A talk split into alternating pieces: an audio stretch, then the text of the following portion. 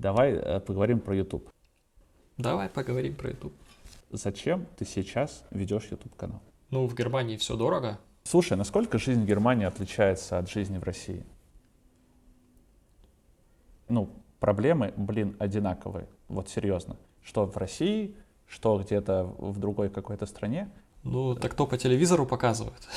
Да, да. А по факту не так, да? Ну, по факту нет, конечно.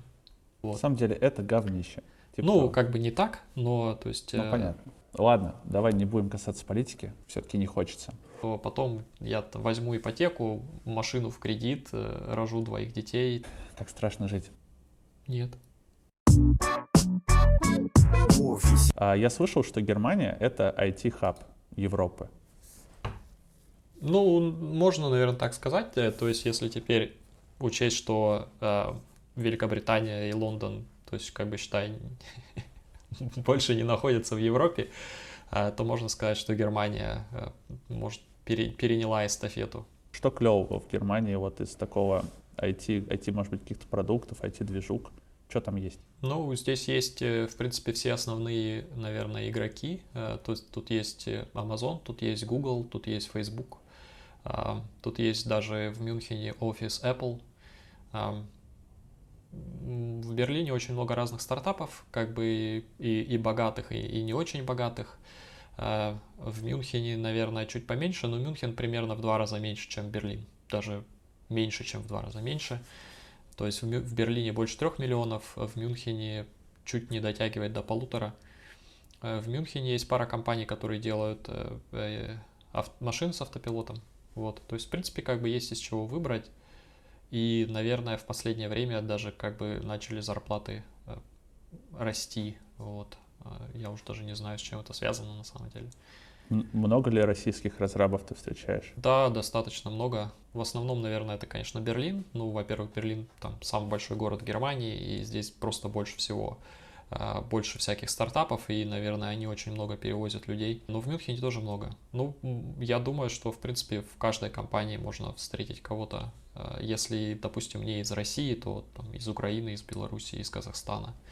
Вот, то есть иногда прямо целые компании там состоят практически из русскоязычных разработчиков. Я не знаю, возможно, они, знаешь, как наняли первого, и потом кто-то порекомендовал там всех остальных, и э, ты понимаешь, что у тебя там 2-3 немца работает, и все остальные там говорят по-русски.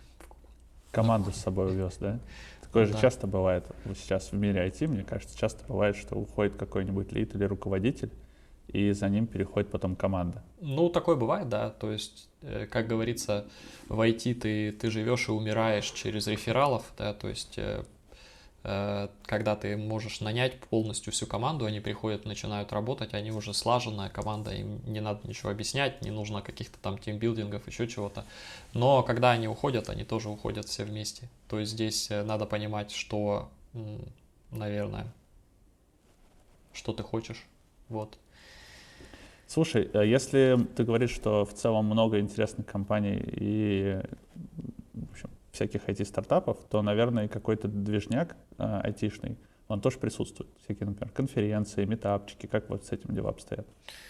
Ну, я не очень фанат конференций, но они есть. Э, э, раньше здесь был, была эта конференция по Erlang, как-то она Erlang Conf, я не помню, но потом, потом она, по-моему, переехала в долину, она была в Берлине.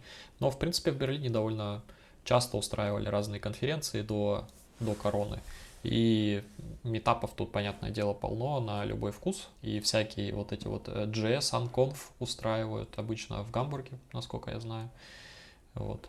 Так что, в принципе, здесь есть куда сходить. Э, ну и понятное дело, что если вы поедете в какой-нибудь там Карлсруе или еще куда-нибудь, хотя я на самом деле не знаю зачем, э, то там будет меньше всего. А если вы поедете в любой из крупных городов, там это Франкфурт, Гамбург, Мюнхен, Берлин, то там можно будет найти людей по интересам, которые на, на твоем языке говорят и на которые на твоем языке пишут. Вот, и, скорее всего, там будет какой-нибудь метап. Слушай, а почему ты не фанат конференции? Ты вот сказал, что ты не фанат. С чем это связано? Да, ну, как-то раньше мне это все, наверное, очень сильно нравилось. Ну, во-первых, я это все могу как узнать, никуда не ездив. Вот. А, Во-вторых, это тоже, опять-таки, на это надо тратить время. То есть э, там туда надо идти, это там тратится день. Э, если это не в твоем городе, то, скорее всего, там куда-то летишь. Э, вот, я люблю больше время со своей семьей проводить, чем в таких вещах. И, ну, как я уже сказал, в принципе, в Ютубе можно всю эту информацию найти из других источников, и там из таких же самых интервью. И, а, то, есть, если хочется поговорить с людьми, то, наверное, да. Но... Ну да, кон- конференции же да. они про нетворкинг, нет? Ну, как бы, смотри, если конференции под, про нетворкинг, нафига там доклады? То есть э, доклад это э, Тогда, Чтобы мне суть кажется, для обсуждения. Так вот, тогда такое. должен быть баланс в другую сторону. А так получается, что у тебя там доклад, доклад, доклад, доклад, обед, доклад, доклад, доклад, after party. То есть тогда там, в принципе, особо нету вот этого места, где, э, где устраивается этот самый нетворкинг. Тогда надо делать там что-то типа э, быстрых свиданий, я не знаю, или еще чего-то, если это про нетворкинг. А так получается, что это вроде как все говорят, что это про нетворкинг, но э, почему-то там очень много докладов при этом. Вот, то есть и ну, вот, смотри, доклады, доклады нужны, чтобы э, в том числе повышать HR-бренд.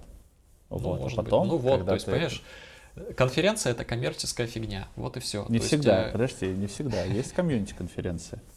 Ну, есть. Э, но комьюнити-конференции, наверное, э, они устроены по-другому. Вот. И комьюнити-конференции, наверное, преследуют там, если это какой-нибудь Canonical или еще кто-нибудь, люди, которые, как сказать, есть какой-нибудь open source продукт, и все люди, они где-то там далеко. И конференция это как причина, чтобы всех этих людей собрать там в одном месте, чтобы они раз в год пообщались друг с другом. Вот. А, и, в принципе, там, ну, может быть, там рассказали какие-то кейс-стадии или еще что-то там, какие-то воркшопы провели. Вот. А если это просто конференция но если это конференция какого-то бренда, то понятно, зачем этот бренд это делает, эту конференцию. Если это конференция просто, а вот мы соберем э, всех самых э, клевых Ruby разработчиков, как бы не знаю, мне кажется, здесь какая-то такая как-то странно, вот как я сказал, то есть почему-то говорят, это про нетворкинг, но при этом там дофига докладов, то есть... Нет то есть баланса, получается, да, что, как будто. Ну, как будто подменяют понятие, не знаю. Может, я просто что-то не понимаю. Смотри, я читал, что ты уехал сначала в Таиланд, а потом да. из Таиланда в Германию, потому что в США не получилось. Ну, да, можно так сказать. Ага. Почему э, решил вообще уехать в Таиланд сначала? Э, Хотелось ну, да, куда-то ну, в теплые края? Нет, э, надо просто, наверное, понимать, что в то время, э, получается, это как бы была такая, как один из чекбоксов, да, то есть э, ты э, э, если там ты был программистом и начал работать удаленно, неважно на кого, э, и особенно если ты начал работать удаленно за доллары, то у тебя зарплата гораздо больше, чем если ты просто работаешь в своем городе на рынке. И, соответственно, если у тебя большая зарплата и ты можешь работать удаленно, то теоретически ты можешь работать там из любой там, точки мира. Вот такая вот была идея. А Таиланд, ну, он как-то, это как, как мекка такая вот таких вот просветленных в кавычках людей было, и туда надо было вот типа съездить, и многие туда даже ездили, там жили э, годами, а, но мы съездили на 4 месяца, вот, в принципе, закрыли гештальт и успокоились, наверное. То есть переезжать в Таиланд я как-то не планировал вообще никогда. А как так получилось, что на ПМЖ потом в Германию уехал? Ну, случайно. Случайно получилось, на самом деле, не знаю. Но это опять-таки, а это был как, как не, наверное, следующий этап, что э, опять-таки надо вот надо переехать куда-то там посмотреть, да, то есть здесь, здесь непонятно, то есть я тебе сейчас уже не смогу дать ответ, это было э, такое желание, как э, мое внутреннее желание, либо это было больше как, как peer pressure, да, то есть как давление со стороны, все делают, и, и, и вроде как мне надо. С другой стороны, мне там в 2014 было сколько лет-то? А, не знаю, 20, 28, наверное, да? 30, может, не помню, короче, не хочу сейчас считать. Э, но и как-то я думал так, ну окей, вот если я сейчас не уеду никуда, не, не посмотрю, как там жить, то потом я возьму ипотеку, машину в кредит, э, рожу двоих детей, там дополнение к еще одному ребенку, и все, я сяду и вообще никуда не поеду, никогда. А, то есть это был такой как раз-таки граница, когда либо сейчас, либо никогда. Ну, не так, либо сейчас, либо гораздо-гораздо сложнее потом. Вот. Ну и как бы особо ничего не держало. Э, решили поехать, вот и приехали, да так и остались. Я думал о том, чтобы уехать из России куда-то mm-hmm. в Европу. Но есть несколько вещей, которые меня останавливают. Первое, это у меня здесь много друзей. И роди... Второе, это у меня здесь родители, которым я езжу, навещаю. Третье, это, наверное, какая-то, не знаю, там, любовь к родине и так далее. То есть почему-то мне вот не хочется этого делать. Чисто как-то внутренне. Как у тебя с этим дела? Ну, я интроверт. а, не то, чтобы у меня не было друзей, но а, у меня, как сказать, э, я очень фокусируюсь на определенном круге людей. Вот, и, допустим, когда у меня там, э, грубо говоря, не, не было семьи, там, может быть, не было девушки или еще что-то, я как-то фокусировался там больше там с друзьями, Потом у меня фокус этот уходил, я с друзьями мог а, не пересекаться очень длительное время. И как раз-таки вот эта вот поездка в Таиланд на 4 месяца, она так показала, что, в принципе, можно куда-то уехать и, и норм. Как-то каких-то нет таких вот, о, черт, я там в бар не пошел с друзьями в пятницу, не напился или еще что-то такое. И, и мне плохо из-за этого. То есть мне не было абсолютно плохо из-за этого. А, поэтому как-то это, наверное, очень легко вот этот момент прошел. Как-то даже не было такой проблемы выбора. Еще два пункта. Какие там, я забыл уже какие. Ну, были про родителей. Родить, родители. То есть, ну, были родители... любовь к родине. Да, а, любовь к родине. К березкам. А березы здесь тоже растут, эм, понятное дело. Ну, с родителями сложнее, конечно. Но опять-таки можно ездить назад, то есть понятно это дело, что это не, не наверстается. Здесь надо, наверное, понять. Э, понятное дело, что вот это время, оно не бесконечно, да, с родителями. Если ты его не проведешь с родителями, потом вот его не сможешь попровести, может, родители вот. умрут, да? Да, вот это а меня другой стороны, останавливает. С другой стороны, э, если ты это время будешь проводить с родителями и никуда не уедешь, то это время пройдет, и потом ты точно никуда не уедешь вообще. То есть гарантированно. А, и здесь нужно, наверное, как-то решить для себя. Я, наверное, решил для себя, что, в принципе, можно ездить а, и попробовать, наверное, свою жизнь вот строить в таком плане, что пожить где-то в другом месте. Но из Германии удобно ездить в Россию, мне кажется, нет? Там несколько часов ну, на самолете. Это наверное, удобнее. Это зависит от того, где в России, куда в Россию. То есть мне в Красноярск. Ну, да, да. То есть у меня это будет сутки в одну сторону, считай. Это уже не так удобно, это да. правда. То есть люди, которые из Питера, они там из Гамбурга в Питер э, летали там на выходные, считай. Там это как вообще без проблем. Расскажи, чем ты занимаешься в Тиньке? Я руковожу разработкой мобильного банка и онлайн-привлечения. Ага. Но мобильный банк сложнее. Э, на самом деле мобильный банк сейчас больше уже, чем вот онлайн-привлечение. И он год года растет где-то в два раза. И он сложнее скорее с точки зрения того, что его нельзя декомпозировать на части. Так, чтобы разные команды не мешали друг другу. Но это же не монолит, правильно? Ну, история про... На самом деле его нельзя назвать уже монолитом. Вот. Он изначально был поделен на какие-то слои горизонтально. Э, ну, то есть э, сейчас мы его распилили на отдельные модули, которые принадлежат зонам ответственности разных команд. И эти модули и команды, они сгруппированы по разным доменам бизнесовым. То есть, например, счета, платежи, нефинансовые сервисы, страховая, ну, то есть инвестиции внутри мобильного приложения. Таких команд уже больше 30. 30 команд. Как они между собой? Как, почему они не толкаются, короче, при разработке? Или все-таки толкаются? На самом деле э, не толкаться они будут, когда мы доведем до конца все изменения. Изменения мы стартанули в конце 2019 года, когда фокус развития мобильного банка поменялся с того, что это мобильный банк, на то, что это суперап. И в суперапе у тебя должны все продукты достаточно органично быть представлены и развиваться активно. И вот в этот момент произошло изменение парадигмы, произошло изменение парадигмы. То есть э, командам нужно было обеспечить автономную работу, и ради этого ну, э, нам пришлось фактически менять архитектуру мобильного приложения и идти вот в сторону разделения достаточно монолитного э, там, большого приложения, которое с 2011 года разрабатывалось. Да, ты говорил, что части. до 18 как раз, до внедрения SuperApp. За кадром. 19 то есть где-то в осени 19 мы сделали анонс про то, про то, что у нас появился первый в России суперап. Вот. И вот в этот момент э, изменения стали неотвратимыми, и я присоединился к команде мобильного банка.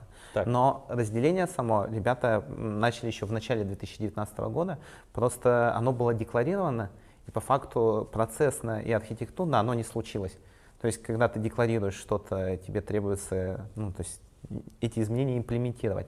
То есть даже сказав, что теперь вы отдельные команды, но не сделав необходимые изменения, ты не получишь профит. Ну вот расскажи, что было до SuperApp и как теперь? По- Поменялись запросы бизнеса.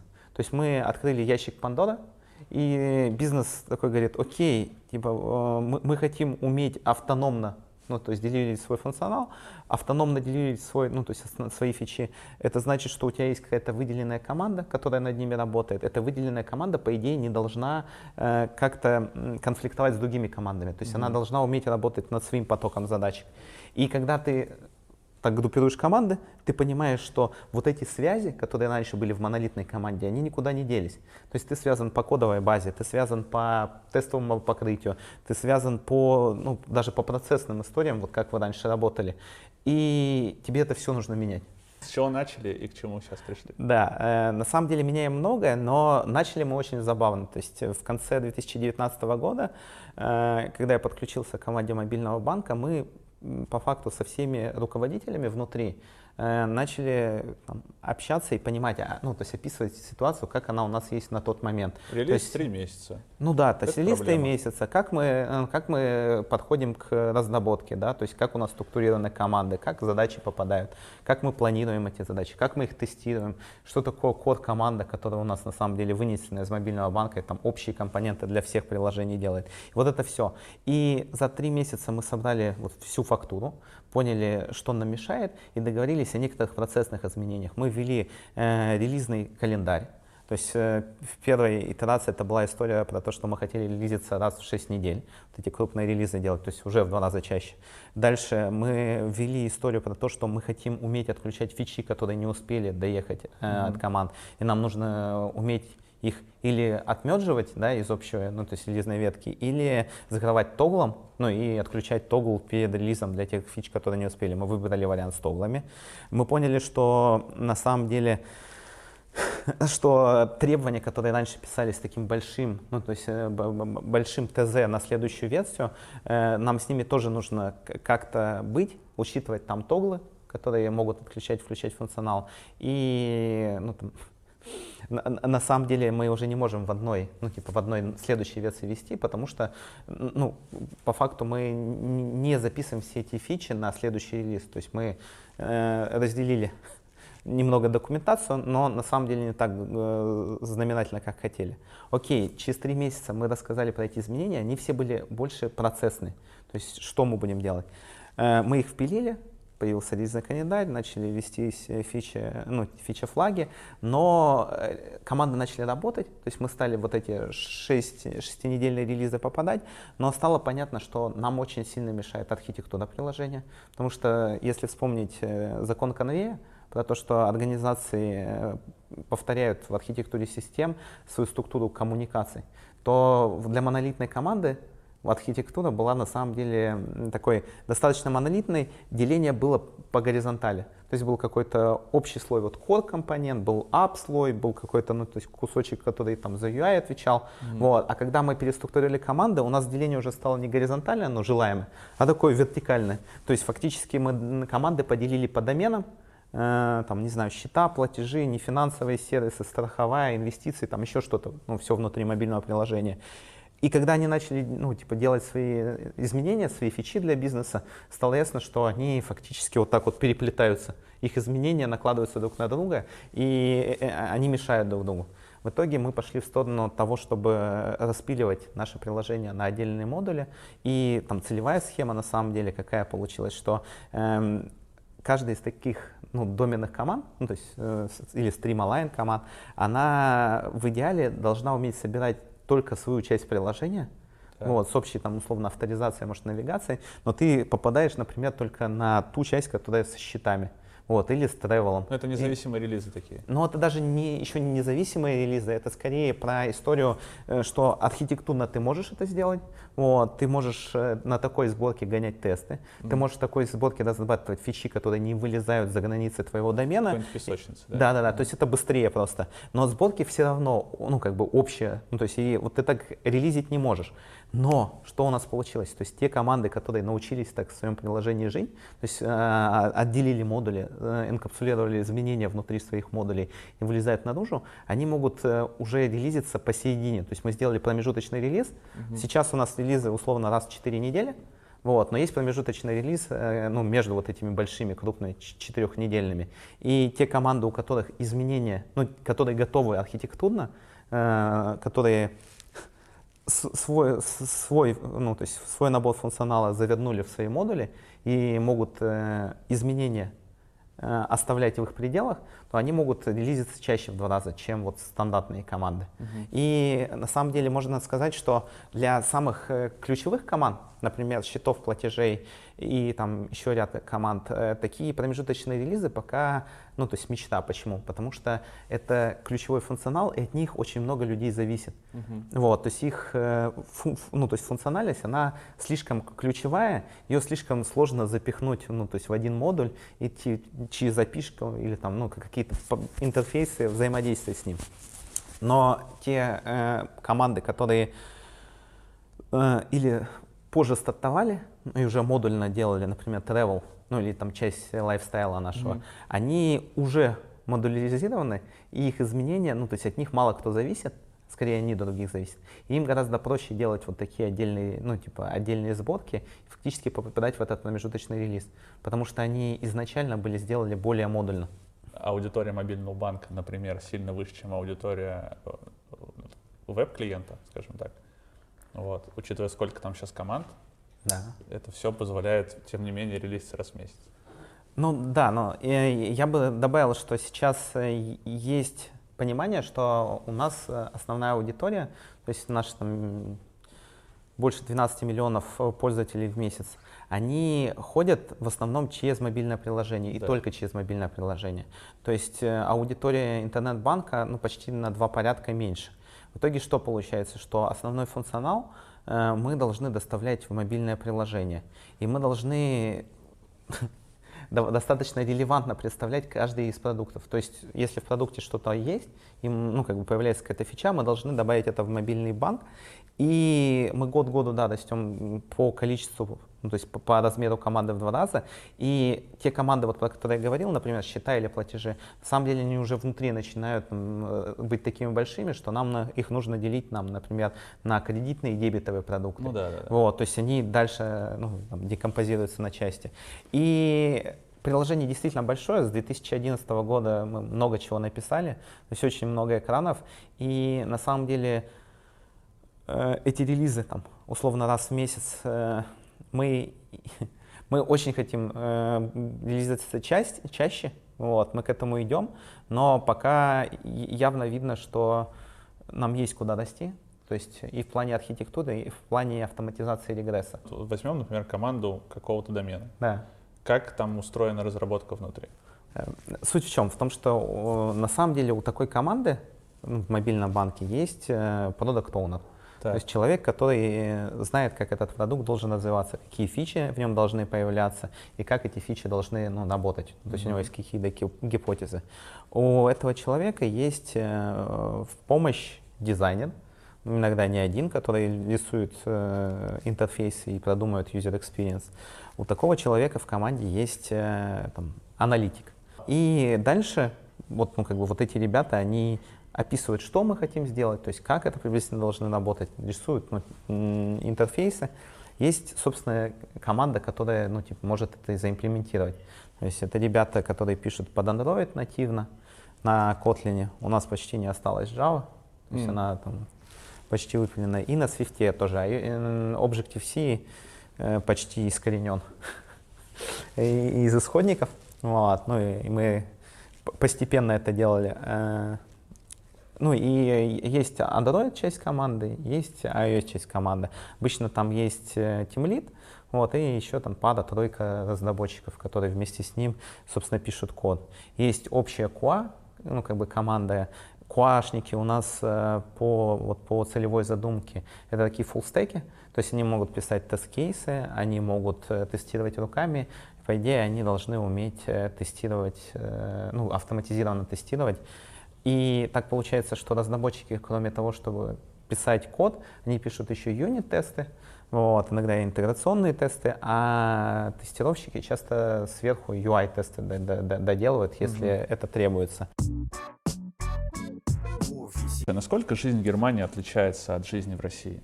Ну, то есть, э, условно, от цен, налогообложения, вот это все. Медицина. Э, ну, надо, надо понять, что я в 2014 уехал, а сейчас 2021. Вот. То ну, есть ты же бываешь Россия- здесь. Ну, я бываю довольно редко. Вот. Всё равно. Я, наверное, последний раз был в России э, Году в может быть, 18 с- в 17 да, году. И, наверное, в 19 я был на конференции в Питере. Вот. Ну вот. Не так много времени прошло. Э, но как бы три дня это как бы так. Ну, э, в любом случае, то есть, когда я приехал, э, как отличается? Знаешь, на самом деле непонятно, кто у кого списывал, да, но в целом системы, допустим, система налогообложения похожа, единственное, что нет прогрессивного подоходного налога в России, он фиксирован. Сейчас Пока. уже вводят. Вводят. Пока. Да. Да. Образование условно бесплатное, и там, и там. Медицина, в принципе, тоже как бы обязательное медицинское страхование есть у всех. Э, Тоже твой э, работодатель его оплачивает. Э, В Германии ты можешь пойти в частную кассу, то есть в частную страховку получить, но все равно ты будешь делить эту сумму с работодателем, но там, короче, некоторые преимущества ты теряешь. Я вот слышу, что сейчас уже тоже сложно записаться в России к врачу. То есть раньше можно было просто пойти к специалисту и не париться, а сейчас нельзя. А в Германии это, Это было правда. прямо, прям вообще всегда. То есть ты идешь к своему терапевту сперва, и он тебе дает направление. Э, И ты можешь ждать записи там пару месяцев, если тебе надо пой- пойти к какому-то узкому специалисту. Вот, я там к ортопеду, например. Вот. То есть, э, наверное, не сильно отличается. Если почитать трудовое законодательство, то там тоже будет очень много похожего. Единственное, что э, в России как-то исторически это все, ну, на это клали болт, и все равно там тебе как-то рекомендовали по собственному желанию уволиться или еще что-то типа такого. Здесь тоже такое практикуют, но немножко в другом плане. То есть э, получается, что здесь тебя очень тяжело уволить по закону, а если ты ходишь на работу. Вот. Но когда надо человека уволить, с ним просто садятся и- говорят, ну вот смотри, мы тебя сейчас уволим, а ты пойдешь в суд. Ну и, скорее всего, ты его выиграешь. Э, А зачем нам это? Зачем это тебе? Зачем это нам? Давай мы тебе дадим там 4 твоих зарплаты, а ты больше к нам не приходишь, например. Ну и как бы вот так- такие, это, это уже как бы сделки. Вот. Э, То есть, понятное дело, это в IT так, а, наверное, в каких-то других... Ну и опять-таки, да, параллели, да, то есть в IT, наверное, все будет более-менее хорошо, а в каких-то там э, продавцы в магазинах или еще что-то, там, наверное, будет не так хорошо и с точки зрения работы, и с точки зрения там как бы токсичности рабочей среды, я не знаю, вот эти вот всякие там страх потерять работу, э, босс, который там тебя отжимает, то есть, ну, такие вот вещи. Ну, Так смотри, что в на самом России- деле, мне кажется, больше параллелей, чем, чем, а, чем разности. Вот. Особенно А, сейчас.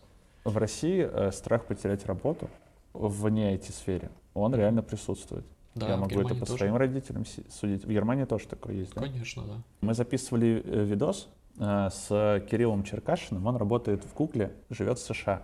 Мгм. И по ходу видоса мы как бы так вместе пришли к тому, что как будто бы в США все сильно, доходы сильно дороже, но и стоимость жизни сильно выше. То есть, например, mm-hmm. стоимость жилья, налогообложение, там, медицинская страховка и так далее. И как будто бы у нас дешевле, но у нас и все в, в целом дешевле. Mm-hmm. Как вот э, в Германии с этим? Как ты думаешь? Ну, в Германии все дорого, вот. А зарплаты, ну, по крайней мере, программистов, как я сказал, они вот только сейчас более как бы начинают э, отрываться. То есть, когда я приехал, понятное дело, что программисты получали в среднем больше, чем там любой рандомный немец на какой-нибудь, каком-нибудь предприятии. Я на самом деле не владею ситуацией там, где в долине, я знаю, что там очень-очень дорого, особенно когда у тебя есть дети.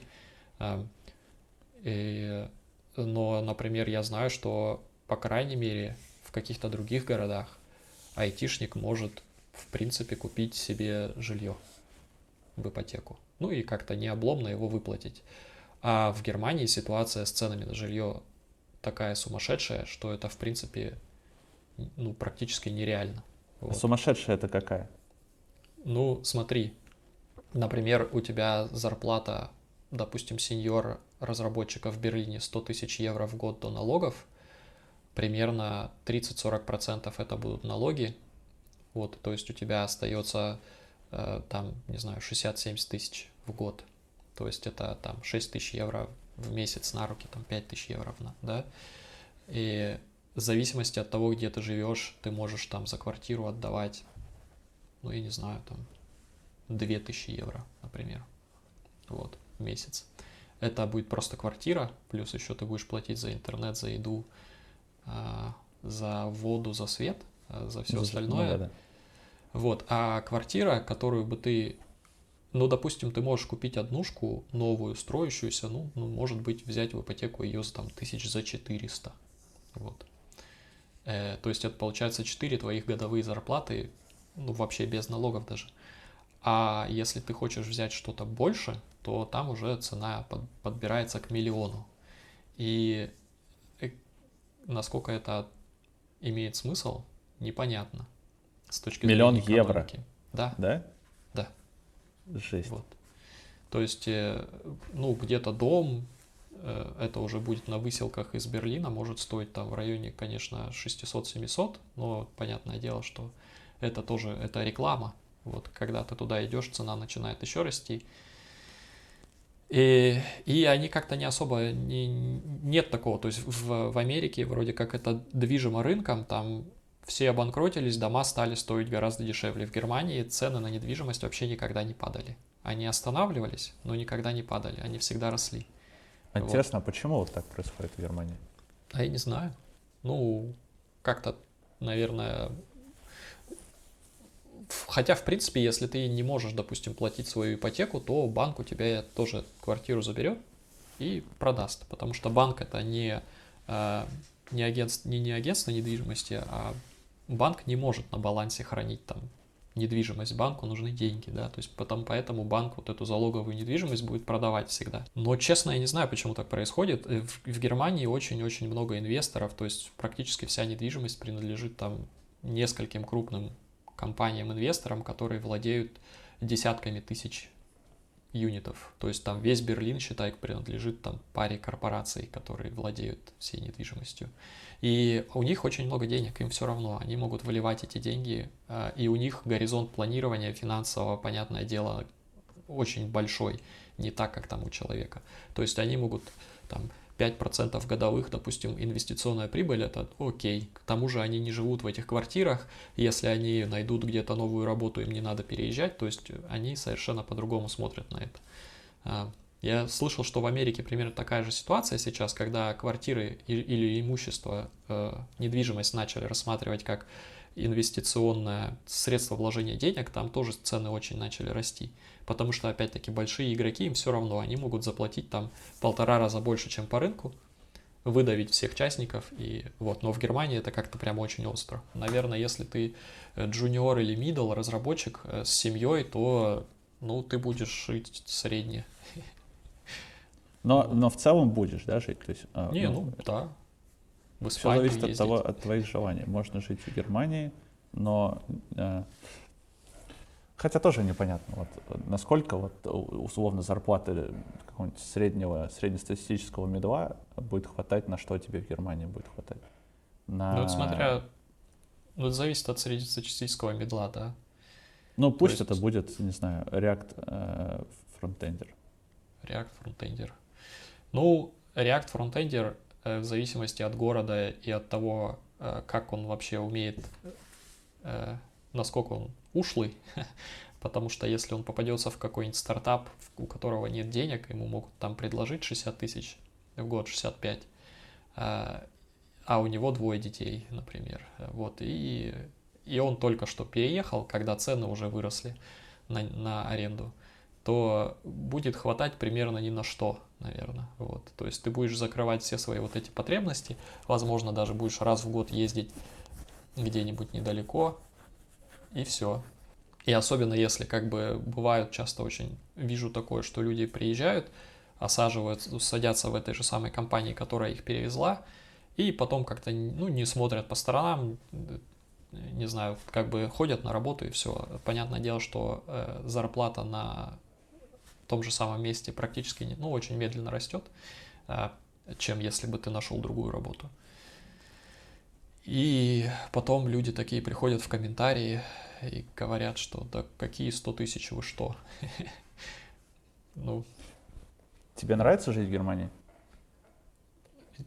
Ну, как-то не знаю. Ну, надо понимать, что я уже здесь живу сколько? С 2014 года. 7 вот. лет. Да, и как бы я уже начинаю видеть там какие-то плохие стороны, и я начинаю уже так брюзжать. У вот. тебя уже не замыленный взгляд, а такой вполне себе реалистичный. А он, наверное, уже замылен в другую сторону. То есть... Э, в негативную? Ну да, вот. Почему не уедешь оттуда? А куда и зачем? И чтобы что-то было лучше где-то в другом месте, я не знаю. Слушай, ну, ну, оно, не знаю, куда, например, если уехать. Евро, ну, Европа вполне себе такая объемная, мне кажется. Но это опять-таки, смотри, это значит, что, допустим, ребенку нужно будет уйти учить новый язык. А, ну то есть ты вот как раз, как раз вот та самая... Ну вот я тебе про это и говорю, да. То есть, понятное дело, что можно, допустим, переехать э, обратно в Россию, и, в принципе, русский язык сохранился очень хорошо, и, наверное, ну, будет, наверное, там культурный шок несколько лет, а потом, наверное, будет окей. А можно попробовать было бы переехать в Швейцарию, но там немецкий не такой прям вот немецкий-немецкий, там швейцарский немецкий. Можно переехать в Австрию, и там будет примерно то же самое. Там тоже немецкий не очень. Но я не думаю, что там будет сильно по-другому. Вот, э, то есть в Австрии точно сильно по-другому не будет. Э, в Швейцарии э, вроде как зарплаты больше, налоги чуть ниже, э, э, но при этом там ты хрен сможешь натурализоваться, то есть получить паспорт не сможешь. В, в Германии я уже, в принципе, могу, наверное, сдавать экзамен, получать паспорт. То есть, если такая цель, то э, Швейцария, наверное, это не, не та страна, а какие-то другие страны, это вот это все, все по новой. То есть, ко всему по новой привыкать. И непонятно зачем. То есть, э, ну, у меня есть идея купить э, дом в Италии, где-нибудь такой в деревне. Потому Звучит что, как я, как я тебе уже сказал, мне не очень как бы важно, что вокруг меня там много людей, какая-то движуха. Э, вот, и в принципе я туда мог бы там с женой переехать и на старости лет и там спокойно выращивать свои помидоры. Но, но вот, это к тому, что... Но тогда меня уже не сильно волнуют, наверное, все остальные вот эти вот моменты по поводу языка, школы э, и других вещей. Ну и итальянский, в принципе, не такой обломный язык, чтобы его выучить, например. Но там тоже свои проблемы, они везде свои проблемы. Вот, и, то есть как бы э, я не думаю, что, наверное, стоит теперь уже с высоты 36 лет своих э, куда-то переезжать в поисках лучшей жизни, потому что, наверное, ее можно построить просто вокруг себя. Если никто не, не активно не мешает. Э, в Германии пока активно никто не мешает. Ну, если ты там в Берлине не живешь, наверное, может быть, поэтому я в Берлин и решил не переезжать в итоге. А в Берлине что мешает? Э, это очень левый город, Берлин. Вот. В смысле, э, либеральный? Ты имеешь? Да, ну, как бы, да. Там постоянно демонстрации, всякие. постоянно перекрыт центр, э, трамваи не идут в твой центр, ну, на, вело, на велосипеде надо ехать. Э, там постоянно э, вот этот вот была э, ситуация, когда они запретили там, когда они зафиксировали э, цену аренды на каком-то уровне, и это вроде как хорошо, да, все будут платить меньше аренды, но на самом деле в итоге произошло все совсем наоборот, как обычно бывает. Эм, то есть э, вот это вот жилье, которое попадало под, э, под, эту, под этот закон, его резко стало меньше. Вот. То есть, ну, Слушай, как бы, нафига жить в таком городе, я не знаю. Это просто прикольно э, резонирует с общей повесткой внутри, э, ну, там, внутри комьюнити разработчиков mm-hmm. российских. Потому что внутри комьюнити многие говорят, что, блин, relocate это круто. Ну, это реально, я буду mm-hmm. просто король э, в, в, в другой стране. Уеду, буду там жить припеваючи и так далее. Но я уже как, ну, несколько раз я разговаривал с людьми, которые mm-hmm. живут давно в других странах. И я, ну, проблемы, блин, одинаковые. Вот серьезно. Что в России, что где-то в другой какой-то стране, проблемы одни и те же. Такие вот бытовые на, ур- на бытовом уровне, мы сейчас не берем политику, да, в, э, ну, в расчет. На бытовом уровне все одинаково. Как... Ну, да, единственное, что в Германии ты не можешь купить всех соседей, да, э, не можешь купить всех врачей вокруг себя за зарплату айтишника. Ты сейчас про какую покупку говоришь? Ну, к тому, что э, вот у тебя 7 тысяч долларов в России на руки. Да, да, да, если ты работаешь... Ну, и, соответственно, ты, наверное, ты, наверное, можешь просто тупо нанять врача, чтобы у тебя был врач твой. Ну, возможно, на part типа того. Вот. То есть и, и нанять учителя. Вот. Ну, смотри, даже если ты зарплату учителю сделаешь 2000 долларов в месяц. То есть, да, да, да наверное, теоретически можешь это сделать. Здесь ты не можешь этого сделать. Не можешь, потому что дороже, да, все? Ну, потому что да, потому что у людей на простых профессиях зарплата выше, вот. А, а у тебя зарплата не настолько выше, чем у них. То есть Блин, тебе надо, тебе надо зарплата, чтобы была ну, выше в пять раз, да, вот тогда ты можешь как бы, как сказать, действительно там закрывать проблемы очень легко. А когда у тебя зарплата ну, выше в три раза, то этого все еще недостаточно. Вот. Э, я честно, до того, как я начал вести канал, я ага. думал, что не так. Я думал, что релокейт — это вот что-то такое, знаешь, э, выезд куда-то в лучшую жизнь. Но оказалось, что, блин, вот люди, которые давно живут, ну, все, зависит. везде есть проблемы. Так это зависит от человека. То есть, если, э, смотря что там, там лучшая жизнь, вот. Если ты, допустим, не, не боишься контакта с полицией в России. Слушай, у ну, меня нет контактов с полицией. Нет, это не важно. Это, это неправильный ответ на вопрос. Ты боишься Почему? контакта с полицией? А, ты имеешь в виду э, идеологически? Да. Ну да. Наверное, больше да, чем нет. Я что, тут что не буду. тебе там в карман залезут и, и это, достанут вес оттуда. Вот. Ну да, наверное, и вот. такой страх есть. Вот если такой страх есть, то, наверное, переехав куда-то, и самое главное, будучи белым, то у так. тебя, наверное, такого страха не будет. А почему, э, а почему ты сакцентировал внимание на цвете кожи? Потому что это все еще реальность. В Германии тоже? В Германии в том числе, да. Слушай, это странно очень звучит. Э, кажется, что Европа, наоборот, такая максимально либеральная. Ну, так кто по телевизору показывает? Да, да. А по факту не так, да? Ну, по факту нет, конечно. Так страшно жить. Ладно, давай не будем касаться политики. Все-таки не хочется. А, да, не хочется касаться политики. Давай. Давай э, поговорим про YouTube. Давай поговорим про YouTube. Зачем ты сейчас ведешь YouTube канал?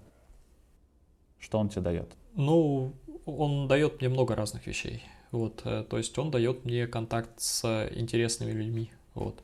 То есть э, я могу э, написать кому угодно сообщение, человеку, с которым мне интересно поговорить, и под как бы как под эгидой канала сказать, давай там сделаем интервью, да, и в итоге сесть с человеком на пару часов и поговорить на интересные мне темы. Вот. То есть, в принципе, просто так, допустим, подкатить и поговорить с человеком, я, наверное, ну, было бы сложнее. А потом, Это правда. Э, Я потом, р- р- ровно так же отношусь. Так. да, то есть потом, э, э, рассказывая там про свой опыт и про какие-то там смежные темы, э, так или иначе, может быть, там раз в год напишет один человек, который никогда до этого мне не писал. Вот. Что просто смотрел видео и в итоге там, там изменил свою жизнь к лучшему, как бы это смешно не звучало. Там переехал в Германию, например, там, не знаю, там, э, сменил работу, вот. Э, То есть это прям вообще идеально. То есть когда человек просто пишет из ниоткуда, уже состоявшимся результатом, говорит спасибо. Вот. А Потом это бизнес такой довольно-таки неплохой, на самом деле, если в него вкладывать, наверное, больше сил и больше времени, я все-таки работаю полный день, вот. То есть я не могу там куда-то ездить постоянно там, чтобы брать интервью, там э, садиться на несколько дней, готовить какую-то тему одну за другой, даже просто говорить о том, чтобы ролики выходили каждую неделю, например, я этого не могу делать. Но даже то, как я это делаю, оно приносит ощутимый доход. Да, ну вот, наверное, все, три основные причины. Ты назвал э, идеологическую, да, то есть э, Мгм. сторону и финансовую. Давай начнем Да. с идеологической. А, как ты думаешь, а, вот эта потребность в том, что тебе кто-то пишет, благодарит, это тщеславие, как ты думаешь? Смотри, я же делаю это не для того, чтобы меня поблагодарили, да? То есть это, Мгм. это как бы побочный продукт. То есть э, у меня один из вот этих вот основных драйверов это, э, ну, первое, то, что я имею доступ э, к интересным людям, да, и чем больше у меня канал, тем больше пул интересных людей, с которыми я могу поговорить. А Плюс э, у меня и это один из таких моментов, когда, допустим, я хотел бы разобраться с какой-то технологией или там с какой-то вещью в индустрии, но, э, не знаю, какая-то там дополнительная мотивация нужна, да. И делая видео про это, то есть вот это как раз дополнительная мотивация. То есть я могу рассказать об этом, могу даже, допустим, опять-таки с кем-то поговорить, мне расскажут про это. А я еще заработаю с этого деньги, и, может быть, мне кто-то еще скажет спасибо, да. То есть э, у- меня как бы больше личная мотивация, чем чтобы там кто-то сказал, Ну, что я это- молодец. Это больше про развитие. Да, Лично мне, как начинающему ютуберу, потому что я себя отношу к начинающим, у нас регулярные выпуски начали, только мы начали с лета. Мне кажется, что IT-сегмент на ютубе делится пополам, грубо говоря. Те, кто Мгм. хотят попасть в айтишку, и те, кто уже в ней. Вот как ты думаешь, твой сегмент какой? И так ли это, такое деление? Э, Есть еще просто сторонние люди, которые не хотят, но им почему-то это интересно. Почему-то интересно, такие наблюдатели. Э, Да, ну, возможно, может быть, они учили какое-то там программирование в университете, но потом у них жизнь сложилась совершенно другим образом. Но, опять-таки, иногда люди смотрят, ну, я даже, например, буду смотреть какие-нибудь видео про, я не знаю, металлообработку. Но это не потому, что я хочу стать токарем, и не потому, что я токарь. Вот. Потому что интересно. Э, Иногда ты смотришь YouTube э, просто потому, что там человек, который рассказывает, он рассказывает интересные, интересные вещи. Вот, то, то есть в основном ты смотришь YouTube из-за автора, если это авторский канал, если это не Мгм. просто какой-то там. То есть, например, ты будешь смотреть там твой канал, будут смотреть, потому что им ты как интервьюер близок. То есть э, а, и, допустим, или не будут смотреть тебя, но будут смотреть Леху Бороду, да, потому что он, и им больше нравится, как он ведет интервью. Теперь, кто на моем канале? У меня есть все, наверное. То есть у меня, в принципе, не только IT, у меня иногда там эта жизнь в Германии проскакивает, эм, Да. и это собирает просто людей, которые вообще не, очень далеки от IT, но, наверное, близки к Гер- Германии. Потом их как-то, может быть, затягивают какие-то другие ролики, которые больше про IT. Но я бы сказал, что у меня нет четкого разделения. То есть у меня не обучающий канал совершенно. А, Да. Соответственно, я не могу научить людей, которые еще не в IT, как, как прийти в IT. У меня, наверное, чуть больше для тех, кто уже в IT, причем кто в IT на где-то, наверное, на, ближе к середине, на, к медлу, если так говорить. Ну и вот люди, которые совсем не в IT, да, у меня тоже есть такие. Я, кстати, вот когда готовился к тебе, я заметил, что ты, у тебя несколько форматов. То есть у тебя есть формат «говорящая голова», вот как, mm-hmm. типа, вот я поставил камеру и рассказываю свои мысли. И есть интервьюшки. И мне интересно стало, как, как человека, который, у которого канал только на интервьюшках построен. Mm-hmm. Ну и сейчас еще появился новый формат, э, такой более смешливый. Но основной все-таки формат канала интервью. Мне интересно, почему ты решил брать интервью. Я очень давно, на самом деле, первое это, это, это интервью взял. Почему я науч, начал брать? Ну, смотри, то есть, э, что такое интервью? Опять-таки, интервью — это возможность пообщаться с, с, да. с интересными людьми. Во-вторых, это возможность принести на канал контент, в котором ты плохо разбираешься, да. То есть, э, можно, наверное, как сказать, наверное, в терминальном случае, когда у тебя уже нет своих тем, ты переходишь на интервью, да, то есть ты как бы все исписался, но разговаривать с людьми все еще можешь. Вот. И, соответственно, ты находишь там интересных людей, которые делают тебе контент. У меня не так, у меня все еще есть темы.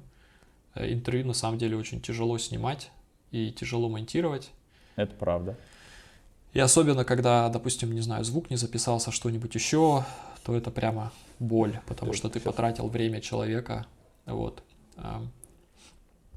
По больному По... сейчас бьешь нам, так. Да, так, ну, я проходил через все эти грабли. И поэтому, да, поэтому я говорю, что я в основном, мне нравится с людьми разговаривать, с которыми мне хотелось бы поговорить. И это потом, как бы я поддерживаю связь с этими людьми. Вот, и у меня моя, э, как, как вот мы говорили про конференции нетворкинг, у меня вот это вот такая модель нетворкинга через интервью. Возможно, не прав, мне показалось, угу. но у тебя есть заказные интервьюшки, это правда? Есть, правда. Да, да. там Какие даже промокод твой указан. C++, по-моему, или что-то типа того. Было, да. Из, из недавнего. Ага. Это интересно, потому что мы, например, не берем заказные интервью. Мне ага. кажется лично, это, это мой поинт, ну и Вася, тот, кто всегда присутствует за кадром, он поддерживает, что заказные интервьюшки, мне один раз, я тебе приведу пример, мне написали письмо, говорят, мы очень любим ваш канал, интересно смотреть, Э, возьмите, типа, у нас, ну, давайте вы у нас возьмите интервью. Я на это сказал, что, ну, наверное, если бы я всех так звал, э, вам бы было неинтересно смотреть. Потому что заказные интервью, э, мы ведем канал, я, я зову людей, которые интересны, на интересные темы. Uh-huh. Когда ты начинаешь заказные вещи делать, то тебе уже не так интересно. И от этого uh-huh. качество может падать. Как ты думаешь? Uh-huh. Такое может быть. То есть у меня, как сказать, когда мне предлагают гораздо больше заказных интервью, вот, чем э, в итоге как бы появляется, наверное, заказных интервью у меня было два, да, но это всегда должно быть интересно, контент должен быть интересен. И потом э, у меня тоже еще такой момент, э, то есть человек, которого мне дают, он должен хотеть рассказывать то есть это не должно быть, вот меня попросили, да, и как бы я отработаю эти два часа, и в итоге получится какая-то шняга. И я думаю, что вот эти два интервью, которые у меня были, вообще не важно, заказные они или нет, э, люди отработали, они, они реально хотели э, это, поговорить. И они реально горели вот той темой, о которой мы говорили. И эта тема, э, в принципе, интересна на канале. И оба вот эти заказных интервью, они собрали довольно хорошие отзывы и просмотры. Вот. Но когда мне предлагают просто там, а давайте вы поговорите там с директором по развитию нашей вот компании. Или по развитию, у нас HR-агентство, давайте вы позовете нашего директора, да, да например? Да. Так. Ну а о чем мы с вами будем говорить? То есть мы можем, допустим, с вами поговорить, но я не думаю, что это будет интересно смотреть. Вот, Живости поэтому... не будет, да? Да, то есть поэтому э, тут надо понимать, что если, допустим, людей есть какой-то, их движет, то есть они хотят продать что-то, то почему бы с них не взять деньги? Вот. Но при этом, если они хотят продать через интервью, то интервью тоже должно быть интересным. А иначе я могу предложить там просто интеграцию, да, вот. То есть я сделаю свою тему видео на интересную мне тему и просто расскажу про вас, про, про ваш продукт. Тебе какие больше нравятся интервью делать? А, есть же там типа портретные, там, какие-то mm-hmm. комплементарные, конфликтные. Вот у тебя как с этим? Во-первых, я всегда я всегда согласен с гостем. Давай так. А, Вот. да. А, Окей. то есть у меня позиция, когда я не, как сказать, не, не стараюсь там поймать на каких-то противоречиях или там еще что-то какие-то. Ну, то есть, я не могу, конфликтные. нет, я могу задать какие-то такие вопросы, допустим, э, как это называется, challenging, да, то есть, э, ну, э, как бы там вот ты говоришь это, а, а вот у меня опыт вот такой, то есть как так. И, но это все равно не, наверное, не с целью там как-то там потопить человека или еще как-то пок- показать, какой я молодец. То есть, э, например, даже про какие-то там технологии, про какие-то там языки программирования, не знаю, про, пере- про переписывание с одного на другое, а, то есть у меня может вообще мнение отличаться. То есть я, допустим, считаю, что, может быть, это неправильно делать так, но мне важно донести позицию гостя, вот, почему, почему гость считает, что это было правильно сделать, э, и какие там собрали грабли, не грабли, вот. То есть э, поэтому иногда бывает так, что у меня, допустим, есть там интервью про какие-нибудь технологии, а потом я говорю там свое личное мнение где-нибудь в посте, что на самом деле я бы так не сделал. На Вот. самом деле это говнище. Типа ну, того. как бы не так, но то есть Ну, э, мне, мне интересно говорить с людьми. То есть вот так. То есть я не особо не преследую никакую цель, наверное, как-то так больше, чем Есть- поговорить. Вообще, насколько ты открыт а, говорить про, э, так, про деньги с Ютуба? А у меня видео же было про деньги с Ютуба. Было. Э, Да. Ты не продаешь э, курсы на Ютубе, то есть ты не Не. И я, это, я продаю чужие курсы на Ютубе. да, это чуть другое, подожди. Я заметил, что у тебя есть интеграция, например, с Soft School. Мгм. Как ты выбираешь тех, кто приходит за интеграциями? Я не могу сказать, что я провожу какую-то глобальную работу, да, то есть э, это же это реклама, это не моя рекомендация, да, то есть э, да, Loft School это спорный конкретно- момент. Это спорный момент, да. А, С School я знаком рич- лично со создателями, основателями, да. С другими, то есть я обычно что делаю? Я ввожу название компании и ввожу там, не знаю, отзывы или еще там что-нибудь такое, чтобы просто посмотреть, что происходит. Я от- отказал, ну, у меня был один из э, рекламодателей, да, таких постоянных, я отказал им после одного из, э, скажем так, ну, не скандалов, а одного из происшествий. Э, больше их рекламы у меня нет. И вообще, в принципе, э, у меня ценник для курсов рекламы в два раза выше, чем для всех остальных. Ты можешь Вот. назвать ценник, кстати, или не хотел бы? Ну, сейчас это 1000 для курсов э, и Евро. 500, 500 евро да, для всех остальных. Но завтра Я эта цена пытаюсь- может измениться. На рубли перевести, подожди. Сколько сейчас евро стоит, Вась? 100, 90, 80. 90 где-то, да? Я это тоже сделал э, недавно и как бы целенаправленно, потому что их очень много, э, рекламы курсов, и я бы хотел, чтобы их было меньше, а если уж они есть, то чтобы это как бы окупалось. К тому же я э, опять-таки недавно поменял вообще формат рекламы. То есть если я раньше пытался делать подводки какие-то, еще что-то, то теперь у меня просто реклама идет после первой отбивки, безо всяких подводок. То есть я говорю э, первые 20 секунд, наверное, 30 секунд, о чем будет видео, потом идет отбивка канала, потом идет минута рекламы, потом идет все остальное видео без внутренней рекламы Ютуба. А, То ты есть- даже так заморачиваешься, да? Да, чтобы Клёво. люди могли просто сфокусироваться на том, что я хочу им рассказать.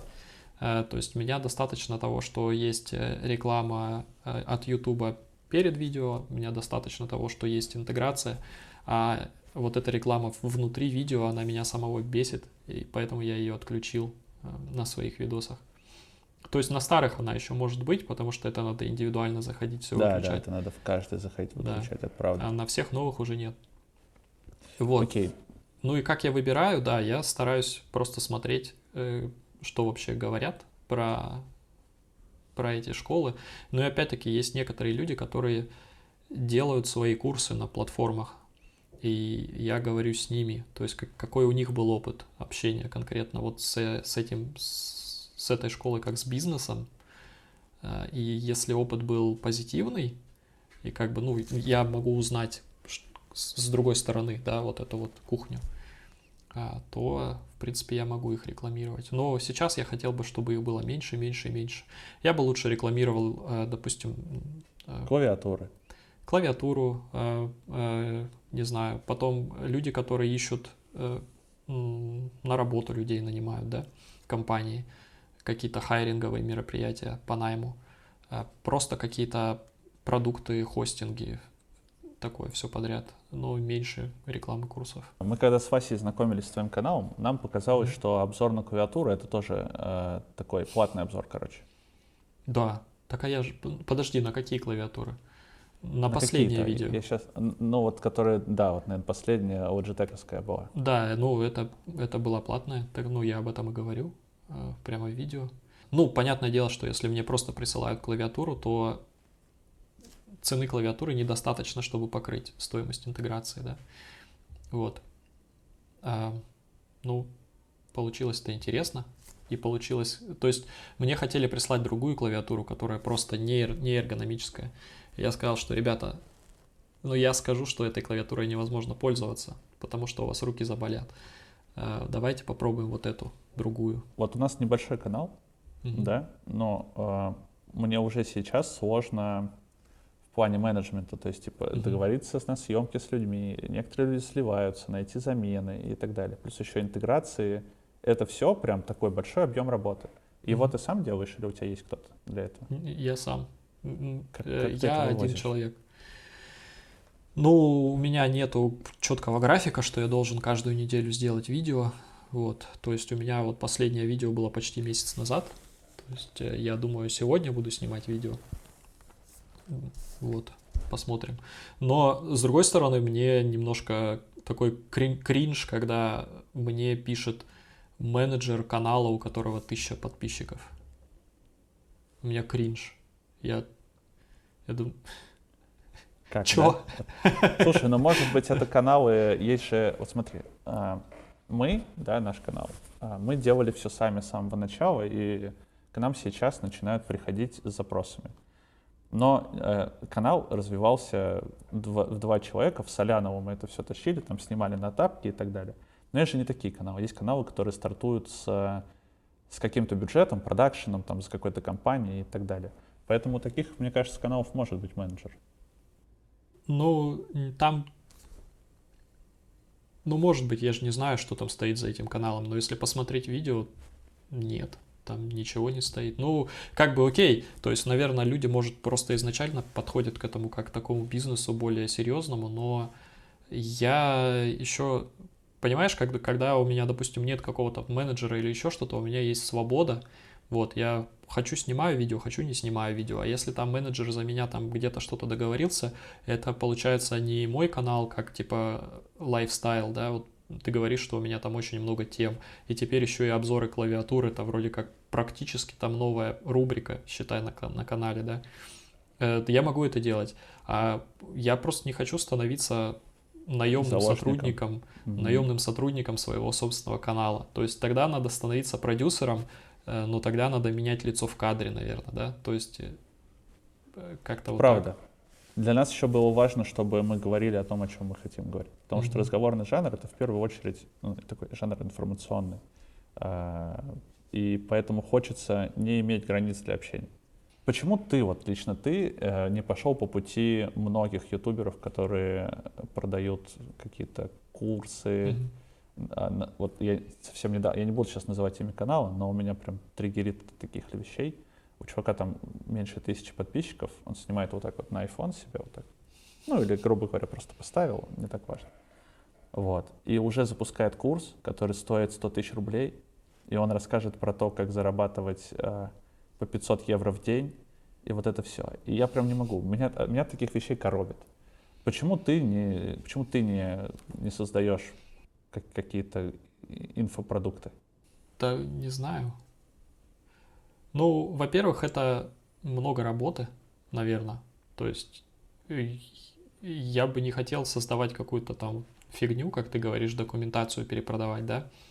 То есть и, наверное, мне это не очень интересно в плане э, занятия, да, разрабатывать какой-то курс. Мне проще снять несколько видео. Э, я понимаю, что на курсах можно зарабатывать хорошие деньги, особенно сейчас. Очень хорошие. И особенно да. вот этот вот конфликт, который недавно был между двумя инфобизнесменами, где один Возможно. очень плохой, а второй святой, но на самом деле оба говно. Э, ну, Возможно, по факту, кстати. По факту так. Возможно. И как... Продолжай, продолжай. Ну, я просто, и когда они мимо словом, мимоходом говорят о том, сколько им приносит эта образовательная деятельность, э, и эти суммы больше, чем там э, зарплата в хорошей компании зарубежной, в долларах, ты понимаешь, наверное, ну, вот и ответ, почему это все так происходит, почему там всякая грязня, почему э, у этих э, компаний есть бесконечные рекламные бюджеты. У меня была давно очень идея сделать такой, не, даже не мини-курс, а там, может, просто длинное видео там на одну тему, и все. А, но я его так и не сделал, и, наверное, вот это вот был такой показатель. Ну, я, наверное, не, а, как, не учитель, может быть, в таком плане, чтобы вот методист, да, учитель-методист. Ну и опять-таки, мне кажется, Этому тоже надо учиться, как учить людей разрабатывать методические пособия, разрабатывать как бы сложность материала, э, как его правильно подать, как потом проверить результат. То есть это, блин, отдельная работа. А, и этому надо учиться точно так же, как надо учиться быть психиатром, наверное, в университете где-то, а не просто прочитав пару книг про э, про гештальт, про гештальт-терапию. Вот.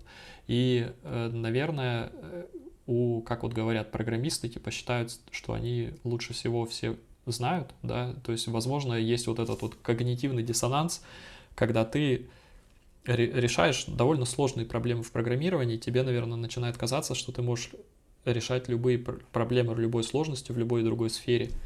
Вот. И у меня, конечно, тоже такое есть, но я как-то думаю, что обучать людей это нужен как минимум талант, а, как-то тяга к этому должна быть, да, обучать людей. А во-вторых, все-таки на это технология, надо знать, как обучать людей правильно. А я не знаю и, и как-то не хочу разбираться. А, ну и опять-таки потом э, на, начинается вот это вот... Я не хочу, чтобы был какой-то конфликт интересов у меня в принципе, э, потому что начнется вот этот вот конфликт интересов. То есть я не смогу позвать человека, который продает свои собственные курсы, потому что я продаю курсы. Э, или там, может быть, смогу позвать, но типа, знаешь, не захочу там свою аудиторию перепродавать какому-то человеку, подарить.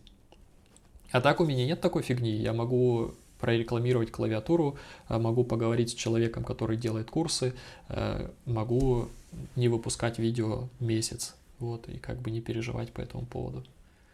Вот, наверное, так. Но изначально Окей. тупо неинтересно делать курс. Я хотел задать тебе вопрос, что ты один из самых олдскульных, наверное, ютуб-блогеров, айтишных. То есть Может ты начинал быть. сильно давно. Да, лет вот. 5-6 назад. Да, да. Я помню, что даже я там, когда еще посматривал YouTube айтишный, еще когда я даже не планировал YouTube заниматься, еще до того, как я начал на Кундорже хоститься, и вот это все. Вот, я помню, что я тебя уже видел. А, как ты думаешь, мне, мне лично тоже очень интересно э, то, что ты сейчас ответишь, но я думаю, что будет интересно и аудитории. Как ты думаешь, почему условно каналы типа Бороды набирают uh-huh. по 300 тысяч, uh-huh. существуя, существу, существуя сильно меньше? Uh-huh. И при этом есть вот прям такие мастодонты, которые набирают почему-то не так быстро. Как это работает? Uh, формат. Ну, когда люди подписываются на меня, неизвестно, что от меня ждать, да, вот. А когда ты подписываешься на Леху, ты знаешь, что там будет интервью. Вот и все. Типа стабильно выход. Да, там... стабильно, э, не знаю, два видео в месяц будет интервью и все. И хорошего качества, да, там интересные гости и все. Э, никаких нет проблем. А когда я, допустим, рассказываю в одном видео про то, как, про то, как написать на JavaScript э, э, хэш-таблицу, а в другом видео я делаю обзор на эргономическую клавиатуру. Но оно вроде бы как все вокруг профессии, вокруг там, того, что может быть интересно среднестатистическому айтишнику, но контент не постоянный, контент, э, у контента нет четкого там э, рамок, да, формата нет. Э, и поэтому, наверное, фиг знает, зачем на канал подписываться. Опять-таки еще у меня бывали некоторые такие всплески общения с подписчиками, после которых там на меня либо не подписывались, либо переставали смотреть мои видео, либо отписывались, да, там связаны там с разными моими эмоциональными состояниями. Э, и это тоже как бы не помогает. То есть если бы вот таких вот вещей не было, наверное, было бы больше подписчиков, но я набрал 100 тысяч, наконец-то, наверное. И это, наверное, тот самый вот, как это, э, Рубеж. Метка это рубеж, это да, которая, ну вот я ее набрал, наверное, все хорошо, дальше будет, дальше будет, дальше не будет, не будет. Тебе уже прислали вот эту э, а, Нет, YouTube я вообще не знаю, как это происходит. Э, я жду, как, наверное, со мной должны связаться, подтвердить мой адрес. Никто со мной не связывался, не подтверждал мой адрес, у меня еще нет кнопки. Задам тебе вопрос личный, можешь не отвечать, если не хочешь. Ты сказал, что у тебя там э, общение с аудиторией было mm-hmm на разных этапах жизни различные. Что за этапы жизни такие были? Ну, нет, ну как бы жизнь-то и жизнь. Просто я не люблю эту тему.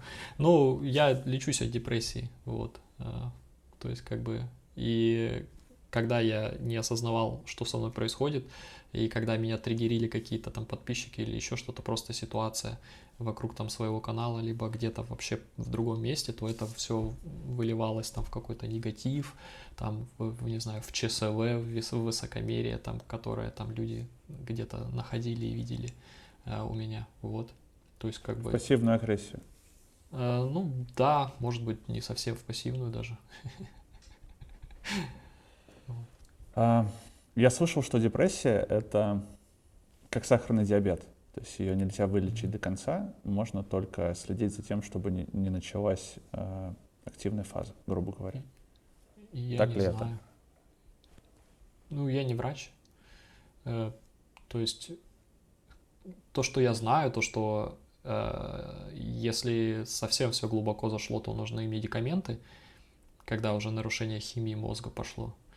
Э, но в любом случае тебе нужно работать именно с с твоими привычками, да, то есть тебе жизнь надо менять, потому что ты химию мозга подлечишь э, медикаментами, но потом у тебя все равно э, все вернется, потому что все твои привычки там тебя ведут обратно, вот. То есть, наверное, поэтому э, поэтому она и не лечится, потому что ты не меняешься, да, как человек, то есть, может, это довольно, не знаю, сложно, тяжело, непонятно зачем. Ну, наверное, если это менять, то может быть какая-то, наверное, ремиссия, не знаю. Вот. Ну, нет, так нет. Давай пойдем к следующему блоку Давай. вопросов. Это про э, сообщество, ага. вот, которое, э, и, насколько я понял, вы создавали с Бородой вместе. Нет, не с Бородой. А с кем? Э, изначально я посмотрел какое-то видео я не помню, что конкретно, я решил создать мастер-майнд. Я туда пригласил Вику, э, это Прокблок ТВ, которая называлась, но сейчас она переименовалась просто Виктория Бородина. Она э, ведет интервью в этом в США, берет интервью, у нее канал интервью. И да, там я был, знаю этот канал. Да, там был э, Женя Сойер, э, там был э, Саша Сакирка, это «Быть программистом» канал. И по большому счету были, вот, были мы, четверо. И потом Вика предложила позвать Бороду. Э, тогда у Бороды было, конечно, гораздо меньше подписчиков, чем и сейчас. Там было в районе 20 тысяч, по-моему, было что-то очень мало. И потом какой-то вот как раз-таки Леха решил, э, Леха хотел звать очень много разных людей, а мы как-то хотели, чтобы было не сильно много, э, чтобы были люди опытные, вот. И вот это был такой типа конфликт интересов, что ли. И на что Леха просто э, начал параллельно создавать там какое-то свое э, свой чат, куда он звал вообще всех, неважно, там у тебя 300 подписчиков или там сколько там подписчиков, вот, и в итоге оно как-то, оно в итоге поглотило вот эту вот, э, ну, тот чат, который был у нас. Потом Вика не очень активная была вообще в обеих чатах, то есть ей как бы было неинтересно. А, Саша Сакирка тоже как-то особо не это. И, в общем, вот оно как-то, то сообщество, которое создавал я, оно перестало существовать, а сообщество, которое вот это вот э, создал э, э, Леха Борода, оно существует до сих пор. Вот. И сейчас в итоге Женя Сойер создает еще одно сообщество, которое типа должно быть не просто там все подряд, а вот прямо крутые хардкор, хардкорщики. Но он позвал туда Бороду. Да, это интересно. Да. Это интересно. Но у нас будет с Сойером еще интервьюшка, мы на эту тему с ним поговорим, конечно. Вот. Так что вот. я да, думаю, что слушай.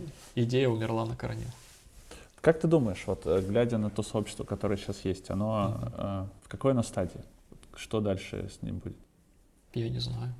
Оно в, ча- в стадии чата, там, ну, как бы, наверное, нужно понимать, а что вообще хочется от сообщества. То есть э, есть люди, у которых есть какое-то желание, чтобы что-то в этом сообществе оно им давало, чтобы это сообщество что-то им давало, а у сообщества, наверное, нет никаких таких внутренних желаний вообще. В принципе, это просто чат людей, которые занимаются IT, YouTube, YouTube на русском языке.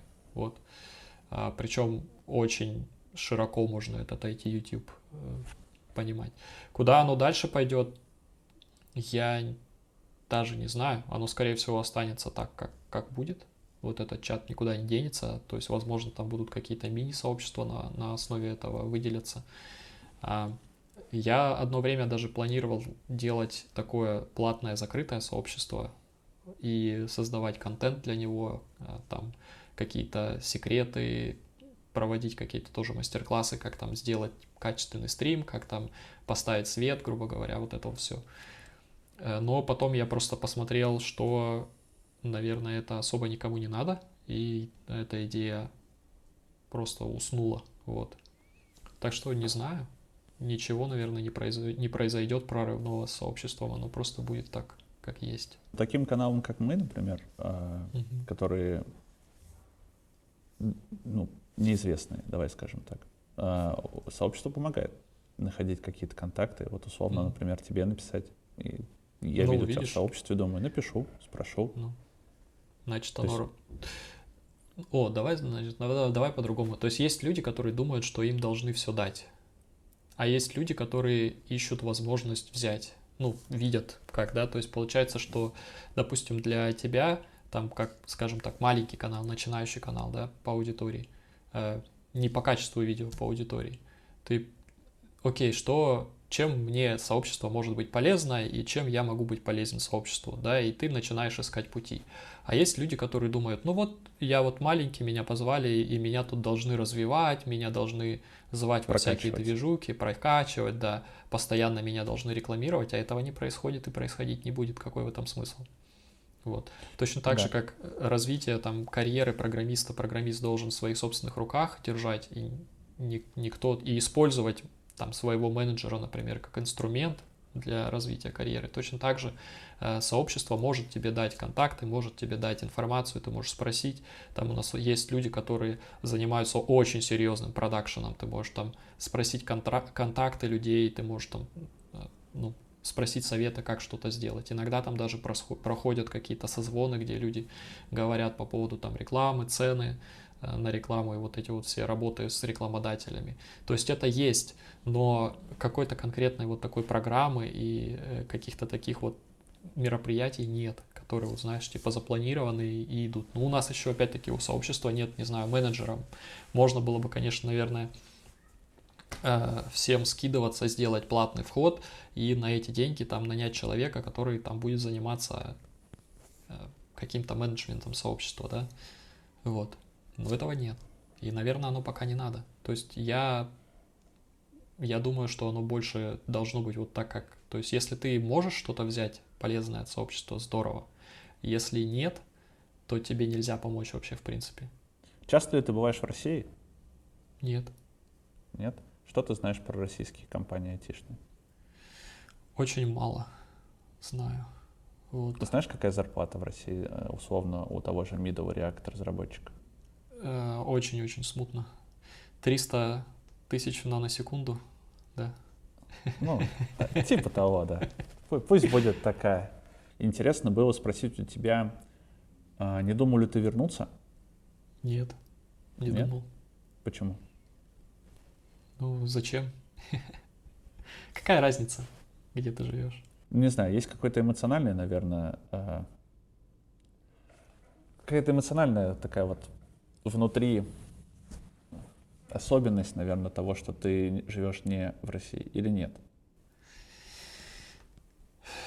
Эм, ну вот недавно а, одна знакомая написала в Инстаграме пост, эм, что в Германии в немецком языке есть слово «heimat», которое дословно можно перевести как «родина». Вот. Так. Но э, при этом в немецком языке э, у слова «родина» нет географической привязки. Вот. А в русском языке у слова «родина» географическая привязка очень сильная. Родина — это только Россия. Все. Вот. Другого быть не может. А, и, а в Германии родина — это где ты чувствуешь себя дома и хорошо. Там место силы, грубо говоря. И э, как бы возвращаясь к, там, к первым про переезд и про то, что создавать надо это место, место силы вокруг себя, э, ну, как-то я думаю, что мне не обязательно для этого жить в России, чтобы, чтобы вокруг себя это создавать. У нас в конце блок общих вопросов. Угу. В твоем случае их будет три. Ага. Первый — это опиши IT-сферу одним словом. А, IT-сфера одним словом.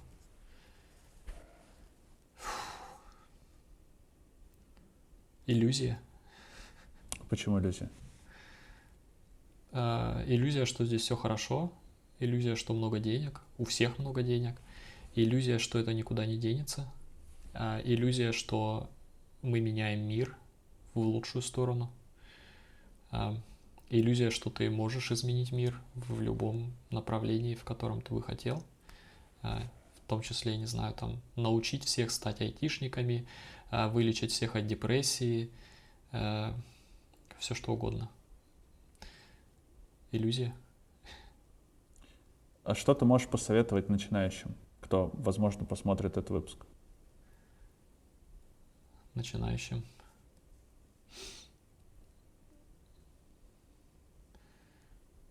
Блин, сложный вопрос. Ну, наверное, не, не обмануться, да, то есть надо понимать, куда ты идешь и зачем ты идешь, а, и э, как мы до этого уже выяснили, если это иллюзия, то где конкретно эта иллюзия проявляется в твоем месте. То есть, о, я сейчас заработаю деньги, да, скорее всего. Но что как бы с этими деньгами придет, то есть тоже нужно понимать. Последствия, да? Угу. И третий вопрос — это лучшая IT-компания России. В твоем случае будет Россия.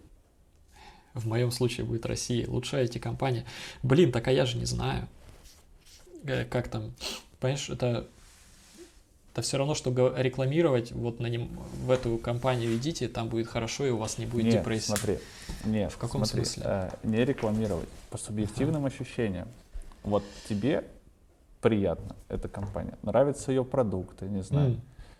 дизайн, да что угодно. Это вот чисто субъективная оценка. Нравится продукт, дизайн, субъективная оценка.